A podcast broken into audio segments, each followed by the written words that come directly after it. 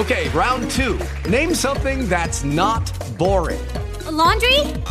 Ooh, a book club. Computer solitaire, huh? Ah, oh, sorry, we were looking for Chumba Casino.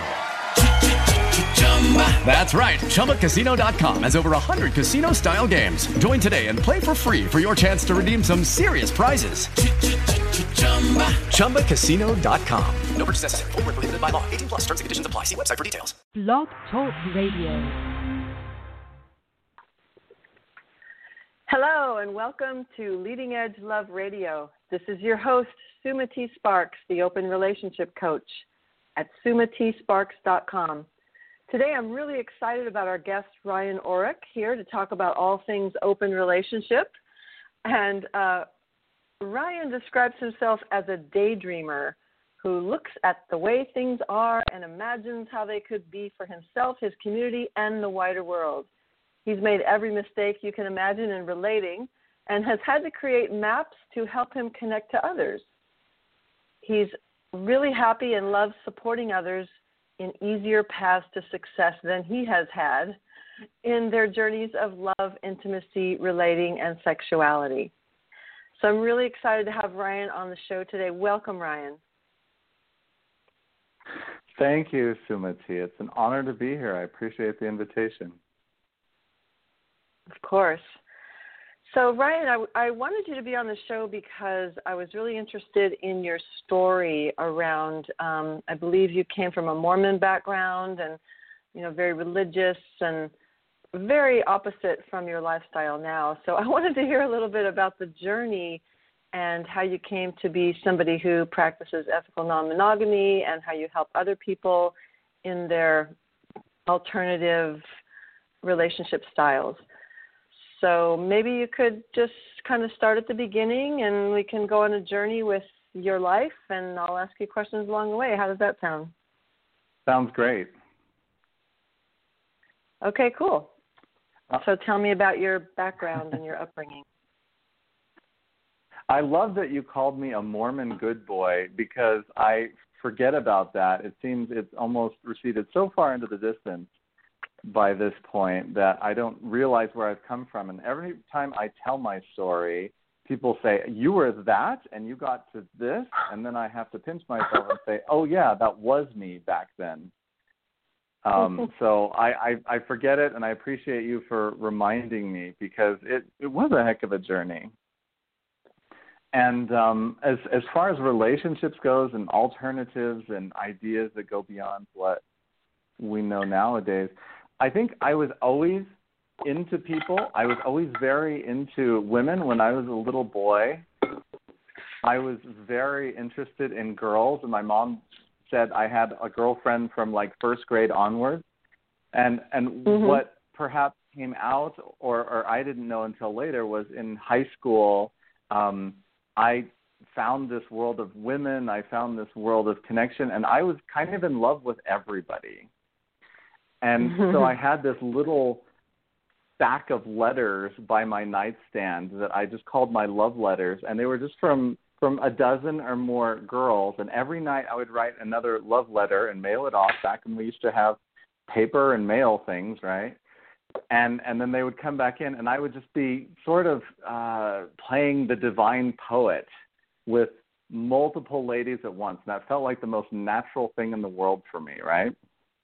Wow. and as I kept going with that, I was in a very strict LDS Mormon upbringing, strict in terms of uh, 14 before I was allowed to dance, 16 before I was allowed to date, and and then only casually. And um, even though Mormonism has this this famous history, which you know we can get into that if you want, but that wasn't the branch I was in or the mainstream. Now, now it was very much about um, celibacy before marriage, um, getting married in the sacred temple that they have, and being together forever. And that was that was kind of how it worked, and that was the only model I had. Mm-hmm. So if I fast forward a little bit to when I was on my mission, I started working with a lot of people. So the mission is the Mormon experience where you're 19. I was sent to Germany, so I was living in Germany, learning German and I was looking at how the church was working there, how the relationships were working there, and I heard the statistic that there were three single Mormon active women in the church for every one man, and wow. and basically the response to the ch- yeah. Uh, yeah, and the response to the church from that was, you know, if you're righteous, you know, in the next life when you go to heaven, you may be able to have love and connection and get married because the Mormons believed in marriage after life as well, right? But right. I thought, and just to interrupt really you, uh, just to just to interrupt you for a second, uh, I know Mormons often have the reputation of practicing polygamy, but that's just a small sect. So where you were in Germany, that was not the case. Is that correct? Yeah, right. So there was there was none of that going on, but it's in the dark prehistory of the church. A hundred years ago, that was normal in the mainstream, or 120 years ago. And so I started thinking, I started connecting dots. I started thinking, well, you know, back then God said, because that was the belief, they can marry multiple wives, and now there's all these excess women, so to speak. I was trying to figure out how to put together a map of open relating or something that would work for me based on the only model I had, which was the history of my religion, if that makes sense. Right. Yeah. So from there, um, I was thinking about that. I was wondering about that. There was no real way to implement that, and so I found uh, I was 21. I was a virgin. I was sort of connected to platonically several women, but I started to get closer to one particularly, and uh, for a number of reasons, um, we got engaged, and then we got married and right when we got engaged, I felt like it was wrong to even, you know, write emails to or have lunch with or meet with any other women. I had this attitude of, you know, we have to avoid temptation, we have to be good and keep the commandments as I understood them. And so at that point I cut off relationships with everyone else. Or or they mm-hmm. did too because it just wasn't seeming right to be able to do that. But when I did that, I felt like a part of me died. I felt like something wasn't mm. true in that for myself. Mm-hmm, mm-hmm. Yeah. And yeah, so I'm hearing that even that, from your Go ahead. Mm-hmm. I'm hearing that and yeah, I'm hearing that even from a young age as a child you had lots of girlfriends and then you were trying to figure out a way to uh, include all these excess women in your church and then when you tried to be a quote good boy and follow the rules. it just felt like it didn't resonate with who you were from the beginning. Yeah, and but I had no map, I had no instructions, I didn't know what to do, and and um, add to that the fact that my wife and I had really no, uh, very poor communication, poor understanding of sexuality. Um, I got married as a virgin. Uh, we had no idea what was going on, and the only people that I felt like it was appropriate to talk to was my local religious leader, who happened to be, my brother-in-law. So I sure as heck wasn't doing that. So basically, there was a lot of suffering in silence on a, a sexual level after that. Mm. Mhm. Right. And so, so then, how long? I, sorry. Yeah, go, go ahead. ahead. I was just going to say, so yeah, how no, long did you gonna, end up staying married to this person? Uh, our divorce was finalized one day before what would have been our 10th anniversary. Oh, well, you hung in there for a while. I did. And for years, we were uh, a sexless marriage. It was it was like living brother and sister. She would take care of the home. She she didn't work. She was at home cooking and cleaning, and that's what she wanted to do at the time. And I was out earning the money. And this we just kind of suffered in silence, which is sad to think about now. Well, and that's what I hear from a lot of my clients who are in long term marriages where after 15, 20 plus years of being together, they are more like best friends and uh, the romance has died because they're trying to follow this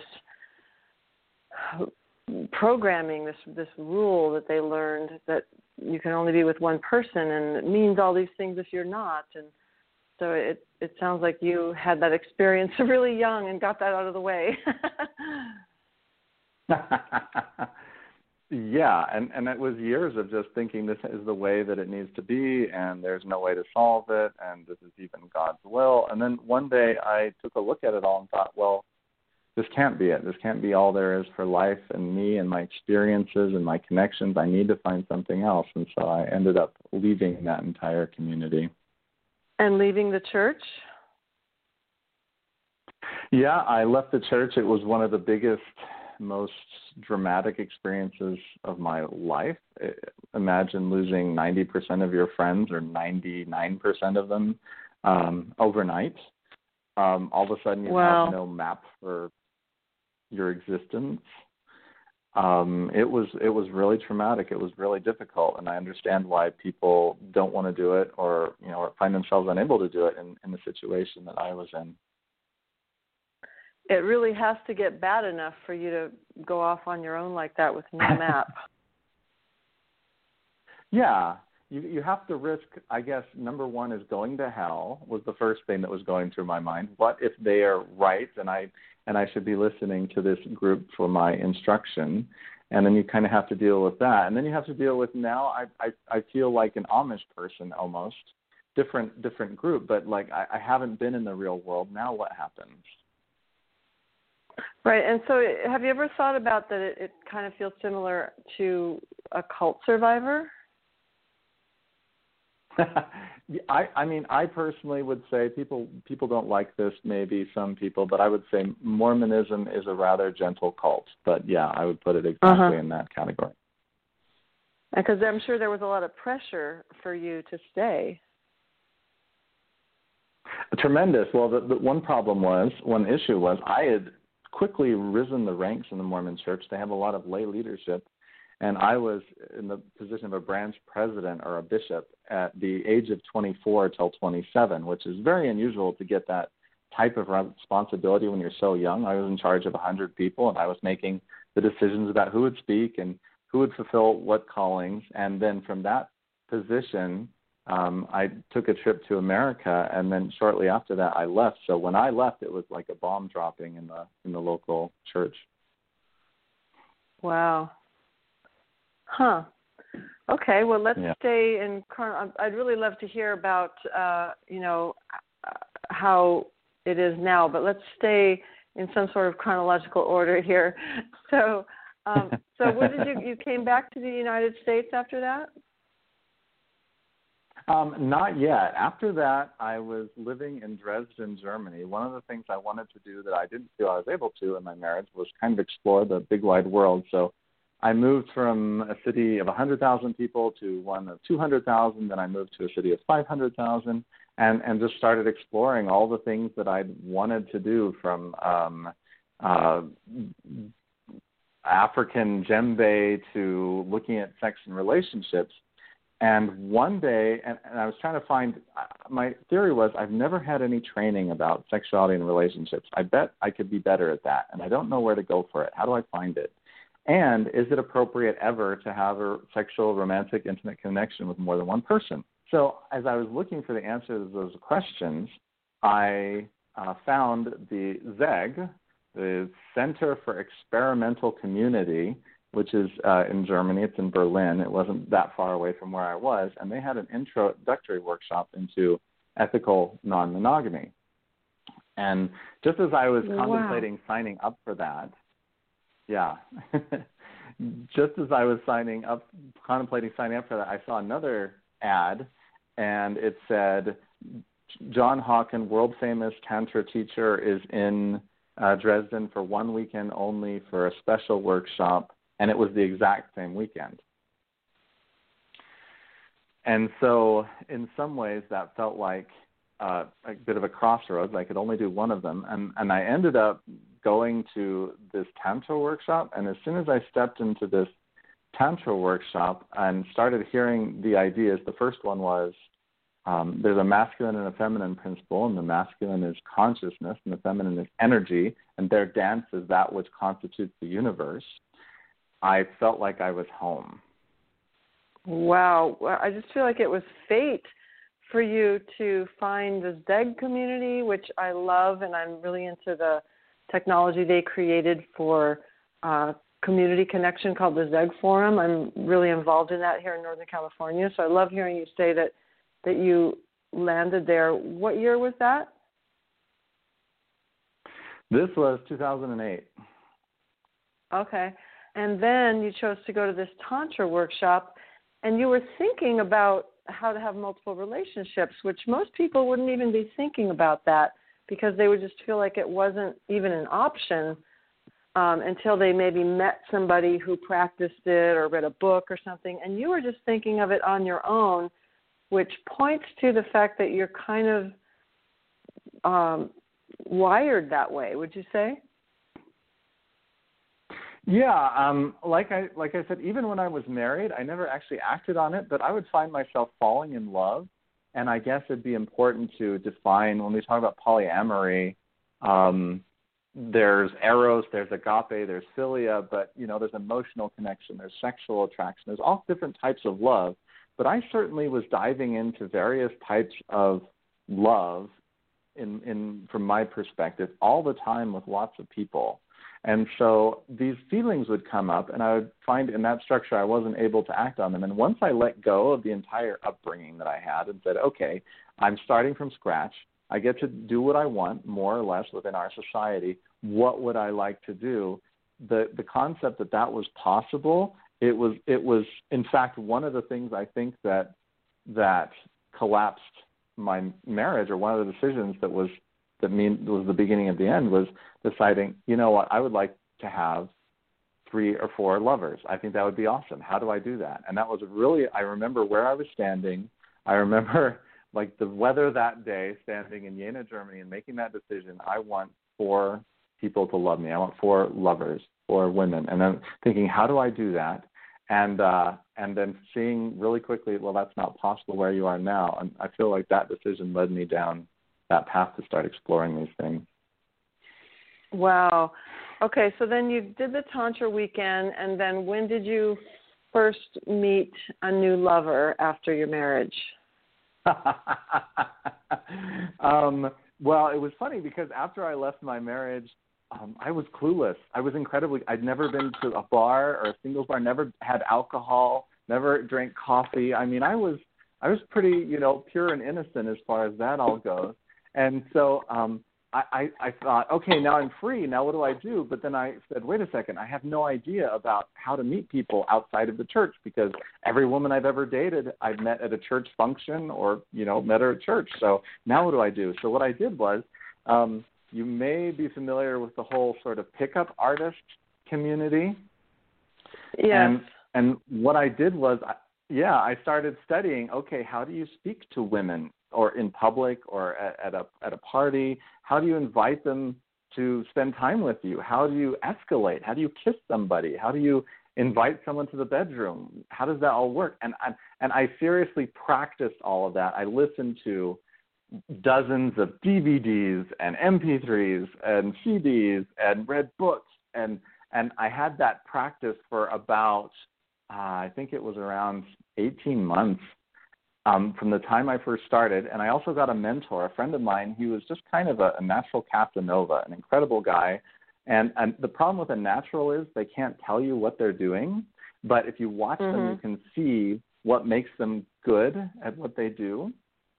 So, mm-hmm. combined with these two things, it took me about 18 months to learn how to talk to women and to start having success after after I uh, separated from my wife. So you really have a uh, strong desire to learn, um, very eager to understand systems. Um, so the pickup artist stuff kind of has a, a bad rep. So were you learning about these kind of underhanded ways to trick women, or do you feel like what you found was a little bit more had more integrity? Um, absolutely on the reputation, and there's a lot of things in there that are kind of yeah less than classy uh, totally. Um, but i didn't know where else to go. I didn't know where else to find information. And so i was into you know i was looking for everything i could and then i tried to i hope pick the things that were most reputable because it certainly wasn't my you know i i don't know how how what the goals the other people have but just having the goal to get a woman into bed becomes very shallow after you can do it a while. You realize there's more to go for. Right. Um so yeah there's there's parts of it that you know are definitely not good and there's parts of it that are just normal human relations you know how to have small talk with mm-hmm. someone how to talk to someone and i i kind of needed needed a lot of even the basics of sort of being human uh, in terms of being out in the world and dating because I really didn't know. Mhm. Okay. Well, thank you for that. That makes sense. If that's what fell in your lap, you had to follow through with it.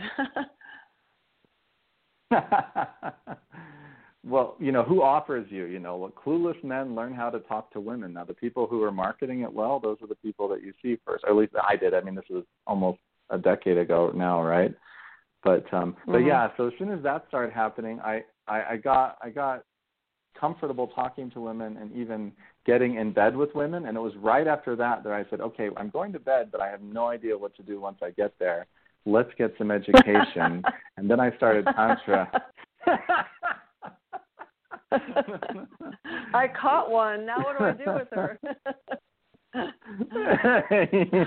yeah, exactly you know, there has to be more. And that's when I started Tantra, and then that's where I started practicing on all sorts of levels. Mhm. Beautiful. And so then when did you actually get into a relationship with somebody else who was open to having a non monogamous situation with you? This is a fun and, and terribly tragic story, actually.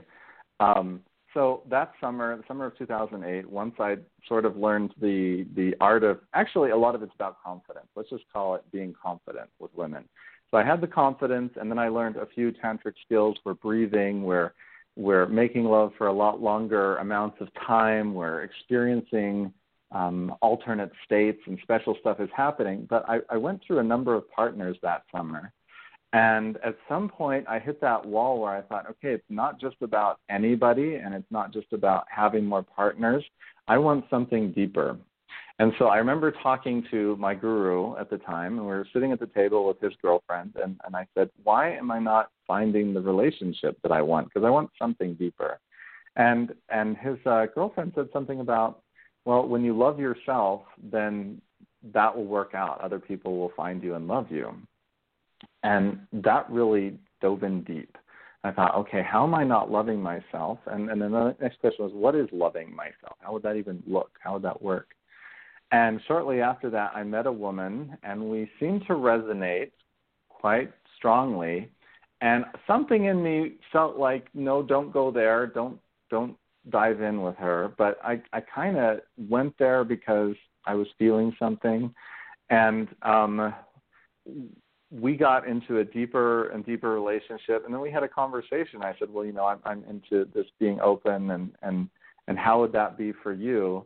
And she was one of the first people who said oh yeah that's that's no problem. And so with wow. her um i i yeah i dove in deeper in the expectation that that would be that we would be able to experiment and play in that level. Mhm and then how did that end up and I'll tragic, just continue. tragedy? Yeah, go. Yeah. well, and and so what ha- what happened was for a lot of reasons, um, we met and actually uh, ended up getting married um, about two months later. And I saw that whole marriage as kind of a tantric experiment. I thought, well, if it doesn't work, it doesn't. We were in Vegas. My dad was in Vegas. We were we were on vacation and we had there was some tax stuff. It was kind of crazy. Anyway, so we we dove into this relationship, and I thought, okay, this is going to be a fun little experiment in a relationship. And and as soon as we got married, this super confident 40 year old woman who'd never lived with a man before and was now my wife, all of a sudden, all of this fear and insecurity and all of this other stuff came out, or at least was evident to me. And and all of this stuff started playing out immediately to the point where it, it basically fell apart uh, instantly, as, as far as I could tell, just through this legal action. Yeah, that does happen a lot where when people get married, all these expectations come up because of that label and all of the projections from their family or their unmet needs from their parents. Um, some people say getting married is like living together but with appliances, but I don't think that's true. I think that when people get get married, uh, all that stuff comes up. It's so so often that happens. So, how did you manage to work through that with her? Well, I agree with you 100,000%. And that's something I talk about now is how our labels and cultural baggage affects what we do, even if we pretend to be to do it differently or even if we have the intent to do things more consciously still it all comes mm-hmm. with us as well as the legal structures um you know when when you got married at least when i got married the all of a sudden there was this it's like there's this giant rock that your partner gets that they can hit you with threats you know i i didn't have children with either uh, partner so that was never an issue to be resolved but but the financial things and the responsibilities connected to that it, it all of a sudden gets very serious what used to be playful and fun and and there's a lot of places where you can fall down in it at least that was my experience even if you're trying to do things differently. Mhm yeah so anyway um we we were together we tried to get things working um and tried to get some resolution, but really it it just seemed to go from bad to worse. She basically uh, wasn't left, went back home to. I was living in Vienna at the time. She went back to Dresden, where she was from, and um, and then came back and basically said, "I want to end this." And I said, "Well, I'd like to work on it." And and she said, "Well, if you don't end this." Um, you know, then she came up with some consequences that were legal and financial, and and I thought, okay, well, she's serious about this, and so the the whole thing ended up lasting 13 months. And mm. the interesting thing that happened, yeah, and the interesting thing that ended up happening after is uh, because she had almost nowhere else to stay, we ended up living together for another. I think it was almost a year that we were together in the same apartment, having been exes, and yeah, that was that was a, a crazy experience that just yeah that I kind of got stuck into and taught me a lot, but was also incredibly painful. And that's kind of where the the tragedy comes, at least as far as my emotional state around it all. Mhm. Well, I want to ask you some of the lessons you learned about open relationship from that relationship. But before I do, I just want to say, in case anyone's just joining us, you're listening to Leading Edge Love Radio, and this is your host, Sumati Sparks, the Open Relationship Coach at sumatisparks.com and we're speaking with daydreamer and systems creator Ryan Orrock, telling us his story going from the Mormon church into somebody who lives an open relationship lifestyle and coaches other people as well. Um, so, why don't you share with us some of the lessons you learned from that relationship? And you can also move a little faster forward and tell us about some of the lessons you learned from the relationships after that as well. All right. Um, yeah, and I love that you're talking about systems because that's been one way. I, I feel like I'm a, a little bit autistic about all this, and so it's been useful for me to create systems to help myself understand relationships, and and and then other people have found them useful as well.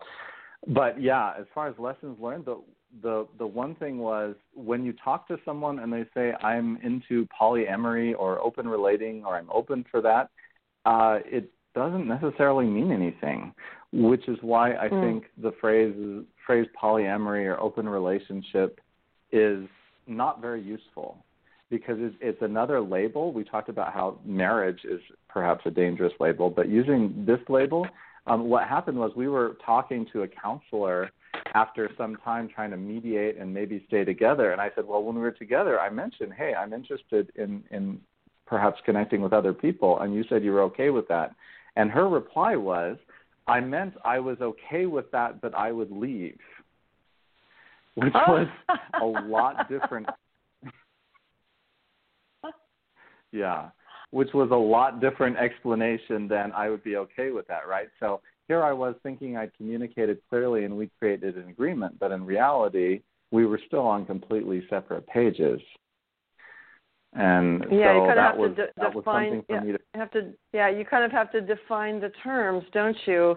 Um, it makes me think of what Reid Mihalko talks about as dating your own species. Like being being in an open relationship can mean so many different things to people. You could just be a pure swinger, or you could practice, um, you know, exclusive polyamory where you just have a triad or four people where they're only together and nobody from the outside comes in, and everything in between. So it, it's important to start to really define the terms, and the more communication, the better. Right. And of course, I thought I had done that. I thought I'd established it. She told me her history, and it sounded like okay. Well, she's she seems to be doing things as I wish I could do them. But like I said, things changed either with the legal status, or we hadn't talked enough, or obviously we didn't spend a ton of time together beforehand um, before actually diving into a deeper connection. And um, yeah, these these things become so important, and it's it's really hard. It, even if someone agrees or feels like they're the same species, until they're in the situation, they kind of don't know what they'll do, and you don't know what they'll do either. So there is always that element of risk, no matter what your theory is about what you think would be good. Mm-hmm. And so, what would you what, what would Yeah. you recommend to people? What would you recommend to someone who they have a lot of conversation and they think that they both want to practice open relationship in the same way, but then when it comes down to it, let's say one person um, likes to have separate dyads and the other person likes to lean in and get really maybe not necessarily sexual but maybe wants to just feel like a loving family with their partner's other sweeties. Um, so when it comes down to it there's subtle differences in how they practice it what would you what advice would you give to people after they're already in a committed relationship and these types of things come up You know, I, that's a great question, and I remember seeing something, and I don't. It might even have been, yeah, somewhere on Facebook. What I want someone to, I'm going to find someone who I love dearly who will then leave me the heck alone. Mm-hmm. so there's all these maps and all of these structures about how to do things, and and and what I decided for myself after that was, okay, I understand a lot about sex, or at least you know things were pretty amazing things were happening sexually, but I don't understand communication. So for me, the next step of the puzzle was to start looking into NVC, which ended up being a lifesaver. Can I can I go into that a little bit? I think that'll answer the question. yes absolutely So what I found was NVC or nonviolent communication or compassionate communication. I listened to um, some podcasts. I was listening to podcasts at the time, and I listened from, to one from Francesca Gentile, and she was actually interviewing someone, and he said, "Well, we have this thing called compassionate communication." And as soon as I found it, I immediately ran to my wife at that time, and I said, "Look, this is how you're supposed to talk to me." And so, you know, for me, that's kind of a joke. But when you when you seriously find some new technique or something to improve, it's never about out there. It's never about someone else. As long as you're trying to change them or change the outside, you're going to have a real tough time. Um, I've heard have another friend who calls that carpeting the world. When you try to get other people to play by your rules and do the things that you want. But for yeah, me, and that's one of the when I started to that's find one of the great yeah, go ahead. Sorry, that's one of the great things about NVC is that you can practice it even if the other person doesn't know the system. Absolutely. And so what happened was when I finally figured out, oh, it's not about making someone else do things differently, it's about me figuring out what it was. I watched Marshall Rosenberg's three hour long training that I think he actually gave in San Francisco many like 2002 or something like that that's on YouTube. I watched that at least every once a week every weekend for 7 months.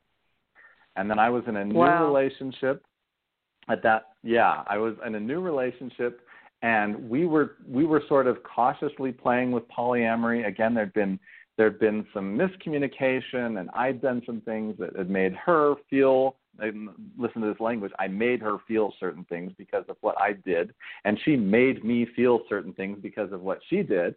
And so we were having a lot of bumps. But after the seven month immersion, trying to figure out what this was really about and trying to get what they call NVC consciousness down, which is different than just understanding the techniques, but actually internalizing uh, a completely different way of being and thinking about people and relationships and love and connection. We got in the car to go to a workshop. Actually, she picked me up at the airport, and, and we had a four hour drive. And she was livid because of a way I had engaged with another person.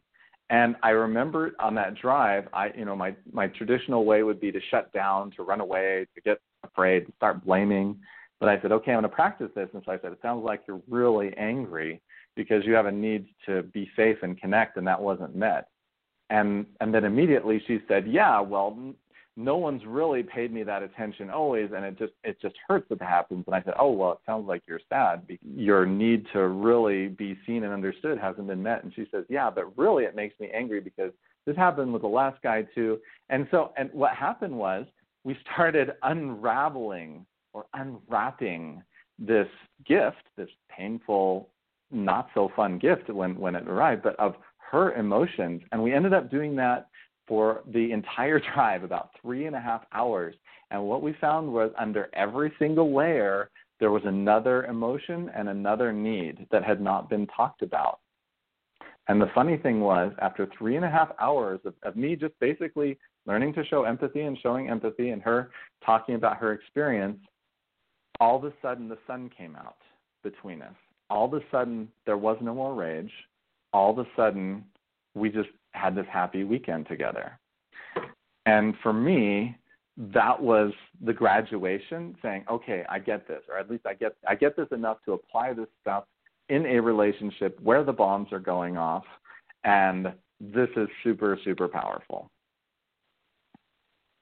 Beautiful. What an amazing story. And so this was really your first time using it after that intensive study for seven months? Yeah, I mean, I tried before, and you know, whatever hadn't really worked, I hadn't really gotten it. It really took me about seven months before I could actually use it in a relationship. Yeah. Incredible. So let's uh, fast forward a little bit to some um, later relationships where you maybe were able to practice some of the things you learned, but we're always all learning and we're always falling on our face as part of being human.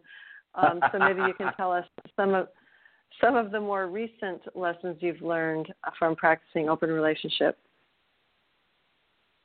Yeah, I, I like to tell people I've tried almost every constellation. So one thing that happened to me after that is I had three lovers at the same time who knew about each other and basically I had regular schedules and we were doing the Google Calendar thing and and spending time with each of them. And I had about um a 7 month period where that was where that was going that was going really well. And I found it really satisfying on a physical level. But but the interesting thing is um, when you look at NVC and especially under NVC, there's something called the, the fundamental human needs, and it's done by Manfred Max Neef and there's nine different needs.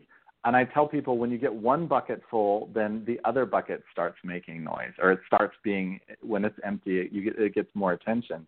And so um, I started to see other needs that I wanted. So even though I was having this connection, I thought, but there's something about community that I'm missing. There's something about belonging that's not here. And um, that led me on a search that took a few years, and this is getting now fairly recently to to study community. And I can talk a little bit about that if you'd like or, or not. Uh, yeah, sure. But can you please repeat? Well, first of all, um, for people that are interested, NVC or Nonviolent Communication was created by someone named Marshall Rosenberg. You can find that on YouTube. And then the underlying needs, I haven't heard of that. Can you repeat what that is and, and the name of the person? Yeah, when you do the teacher training for uh, nonviolent communication, and you can also find this in, in some of the, I think there's a nine hour video on YouTube where he talks about this, but Manfred Max Neef is his name. and he was an economist, I think, in Brazil, and he started to look at economy not in terms of GDP. He started to look in terms of what are the needs that we're actually trying to get fulfilled by the economy. Um, he said someone who's barefoot doesn't care about GDP or is homeless. And so he started to look at things like love and belonging and connection and intimacy. And um, if you've if you've learned NVC, and, and I love Marshall Rosenberg and I love NVC, but the issue for me was it was it took me that long to learn because it was like learning a new language, and and I feel like a lot of people give up on it or never really actually have it work for them because of the complexity. And, and, and Marshall Rosenberg used to have, I think, a list of 50 or more needs. And um, that gets hard for people to remember. And when he found Manfred Max Neef, and I can, we can link to all this in show notes or you can find it on my, my webpage, then he found if you boil it down, you can get to basically nine different needs, which are similar to uh, Maslow's hierarchy of needs. Um, mm-hmm. it, and a lot of people have heard about that.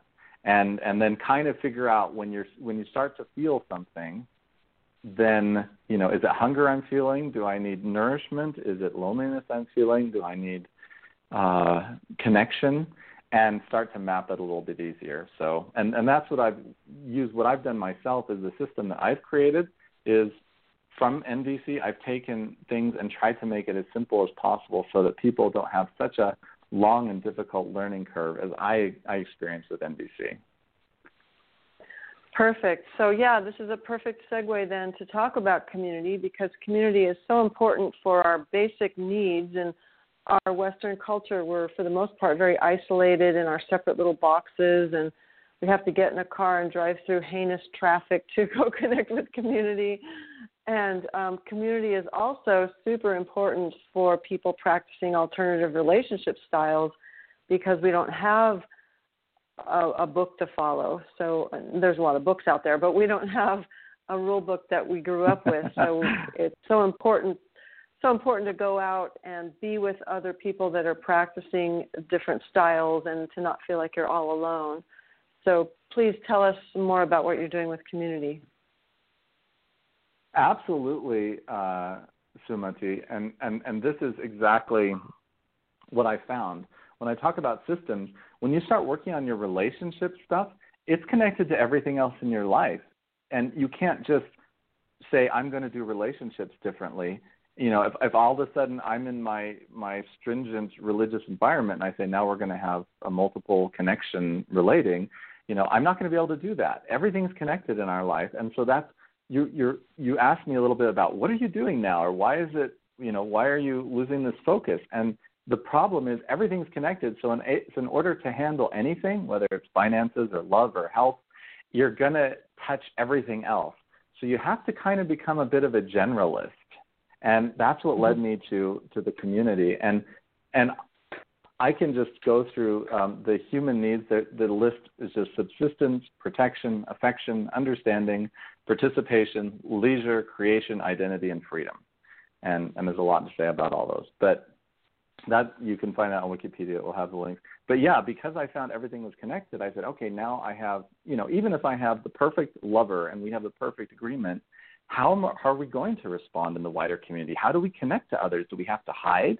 Do we have to be in some little city in southern Utah where no one knows we're doing what we're doing? Or is there the possibility to connect? And so um, I came back to America after 15 years in Europe at about that time, and I visited a place called Ganas, um, which is in New York City. I think it's the longest, one of the longest non-spiritual, um, non-religiously based, let's say, uh, intentional communities um, in New York City. Um, I looked at Morehouse. I uh, talked to and listened to people from Tamera, which I think you're familiar with also. Yes, um, in Portugal, right? OneTaste and right, exactly. And all of these different different places that deal with relationships and talk about them in alternative ways, and um, really have created a map of for myself what could community look like, what should community look like, and that's and that's com- complex and maybe outside the, the the scope of what we're talking about now. But I I think that you and I are experiencing a time where everyone is going to find their tribes that work for them, or multiple tribes that work for them with different rules and different values, and that we're going to have a return to community. And the reason. Absolutely. Sorry, I was just going to butt in here for a second and say that there's an article that's been going around on the internet for a while um, where they've discovered the the uh, cure for addiction, drug addiction, alcoholism, is not what you think. It's connection and community. And that's the reason why AA works so well because it's very, very community based. Awesome. Yeah, exactly. Um, I look at addiction, I look at compulsions much differently since I've studied NVC and since I've studied uh, compassionate communication, all of these topics.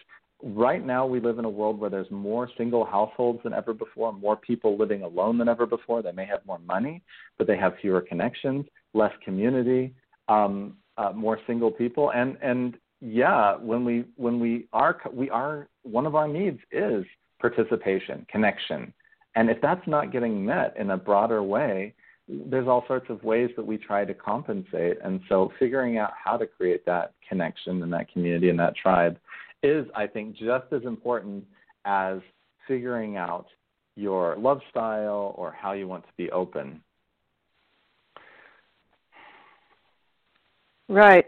So, how do you work with clients now that you've kind of come full circle and realized? Because when I first met you, you were more of a business coach, I think, um, helping people who were themselves sexuality coaches, and you were helping them to be able to promote their businesses.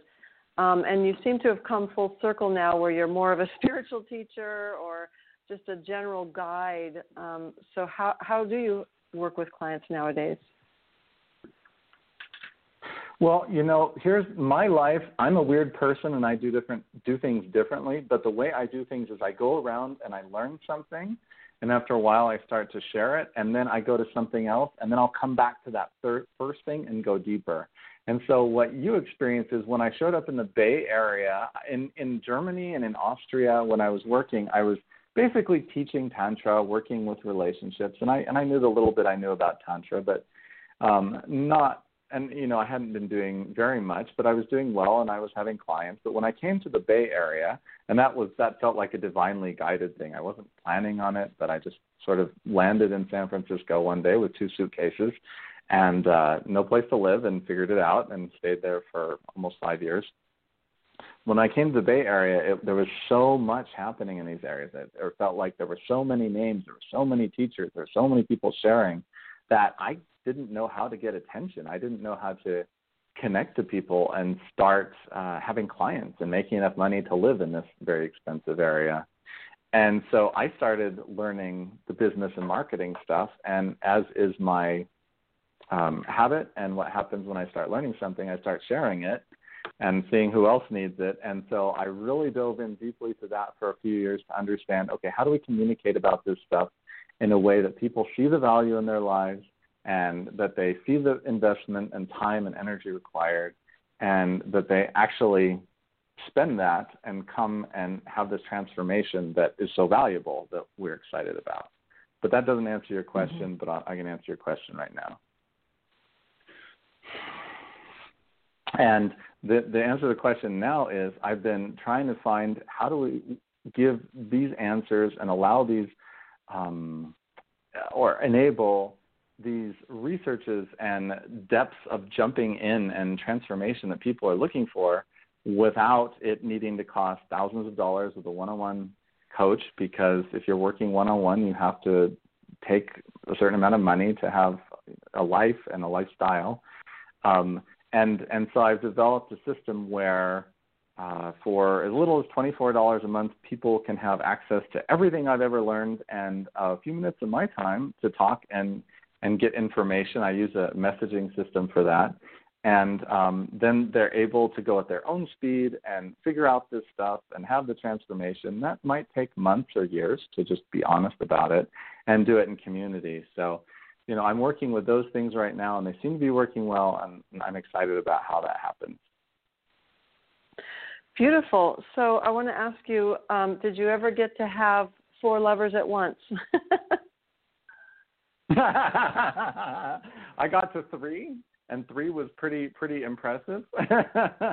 um, and I would say now, I mean, the way thing the, the way things are now, um, and pretty pretty fun. But the way things are now, man, the the way I interact and the way I connect to people, I, it, it's in so many levels and in so many layers. I mean, there's a lot of energetics happening with me now. Um, that you know you can either say I always have that or I never do, depending on how you want to define it. Beautiful, beautiful. Thank you. Well, Ryan, I want to thank you so much for your transparency and your vulnerability and sharing your story with us. I'm really inspired by you and all that you've been through and and the systems you've created from your own mistakes. And I'm really excited about what you're creating, where it's kind of a monthly membership type thing where people can um, participate at whatever level they can afford. And you are so good at creating systems and creating um, material for people to consume that you found a way to put that all in one place for people to draw whatever parts they need for their journey I believe you're really focusing on people going at their own pace as well, right? Well, yeah, because you know, I to be honest, I've been in a bunch of programs where they say, "Give me two thousand dollars, and in eight months you'll be an expert at could be anything: relationship, sexuality, internet marketing, whatever." And the truth is, any true transformation or learning takes a lot longer than that, you know. And and and they assume that you're going to be able to do it full time. I try I tried a men's program last year, and the program was going to be pretty expensive, a couple thousand dollars. And what I noticed are is most pe- men who have jobs and they're working and they're busy. I have really quit my job nine years ago, and I've done this full time since then. And very few people can do that. So my expectations for them were pretty high. And then I realized how little time people have, and I said I have to create something that enables them to go at their own speed and learn one simple thing at a time and practice it for a few weeks and then continue. So yeah. Mhm. So you have material for people who want to learn how to build their businesses as well as for people that want better relationships, um, better spiritual connection, um, kind of just about everything in life. Is that true? You know, it's the stuff about life that I didn't get any answers or really effective training for when I was when I was growing up. It's what, I wish I would have gotten. Um, so yeah, those are those are the things that I'm. What I know the word seems not so a little bit strange here, but focusing on. But yeah, for me, spirituality is something that calls to me over and over. Uh, God is always there, and I always end up coming back when things get tough or I lose my way and say, "Oh, that's that's the core, that's the foundation for me. And so I teach a lot and share about that. I also share about emotional healing because unless we become emotional heal, emotionally healed ourselves, it gets really hard to interact with others. So all of that I put out, that's available for free. All all of those levels and all that content. And then uh, relationships and sexuality is the next thing. And then yes, I'm passionate about helping people who work with people Uh, on relationships and sexuality. And I share everything I know, everything I learn, and help them also on their journey. So those are the main focuses right now, and there's more after that, but that's enough. Yeah, and I remember a couple of years ago you saying to me something like, "I've pretty much mastered internet marketing," and I thought, "Wow, that's quite a statement to to own that and claim that you've mastered internet marketing." so I was very impressed with that. Well, that sounds funny, and and and I'm I'm sure I wouldn't say that now, but like the basics, the principles of understanding how to connect to people. I mean, I understand if I have a marketing program or a coaching program, I understand the process of lead generation and then um, filtering and then lead conversion, delivering. Like I understand all of that. I understand the basics of that. I spent a few years doing it. I did it for other people, and I know how it works. Um, that that's what I mean. And and really, once you understand the principles behind any given area of human activity, then the specifics are just a new tool, a new technology, and and that's not that difficult to learn. But to learn those basics, you have to put in your hours. You have to take your time, and uh, yeah. Mm-hmm. And go at your own pace, of course. Yeah, and sometimes it takes. I mean, I, I say it takes me two to three years to learn a new thing, and basically everything that I'm teaching now, I've been doing at least three years plus. So those are the things that I feel okay sharing about and helping people with, and also realizing that a lot of the answers are inside us. The thing that I'm doing now, it, uh, it's not anything anyone taught me. The way I'm presenting it, I think this is the first time it's been done this way. Period. I'm just going to say that. But the way it came about was me going deeper and deeper inside and listening to who I was. And so I'm I'm more about encouraging people to follow their their voice and develop their their virtues and their and their courage and their strengths and their um, their love and compassion and just letting that show, that is going to be the thing that gives you success in, in every level. And the techniques and the technologies, they give you a context to talk about it. But really, this, this life is about becoming yourself and becoming your best self. And only you know how that is. So I want us to be in community and have friends and then support that process. And, and that's more and more where I feel myself called at the moment. Beautiful. It took us almost a whole hour to get to that distillation, but that was my favorite thing that you said the whole time. Wonderful.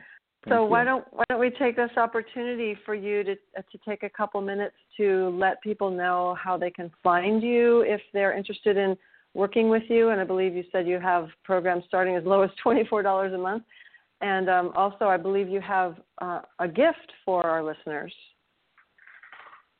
Absolutely. I really appreciate um, if you've listened to this, and I appreciate uh, Sumati for inviting me. And um, just look for Ryan Orrock. It's a very unusual name. Uh, so Ryan Orrock, uh, O R R O C K. Just Google that. You find my website. Just uh, you can find more information about me there. And as far as the gift, I've created a page, Ryan Orrock slash free.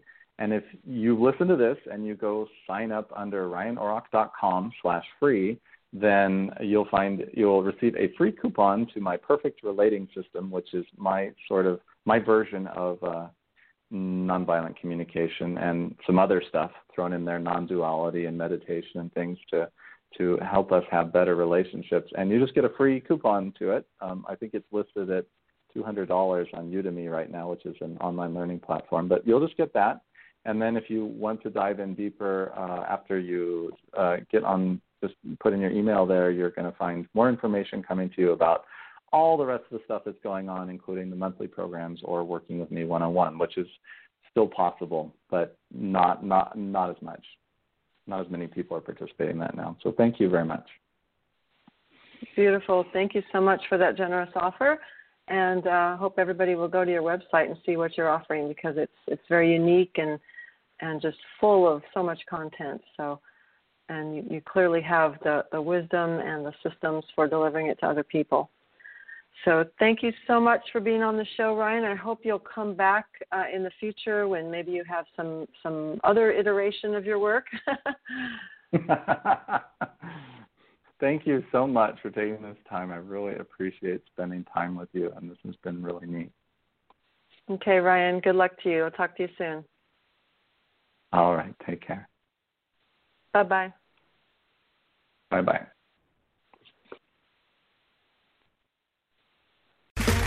Okay, round two. Name something that's not boring. A laundry? Ooh, a book club. Computer solitaire, huh? Ah, oh, sorry, we were looking for Chumba Casino. That's right. ChumbaCasino.com has over 100 casino style games. Join today and play for free for your chance to redeem some serious prizes. ChumbaCasino.com. No purchase necessary. Full prohibited by law. 18 plus terms and conditions apply. See website for details.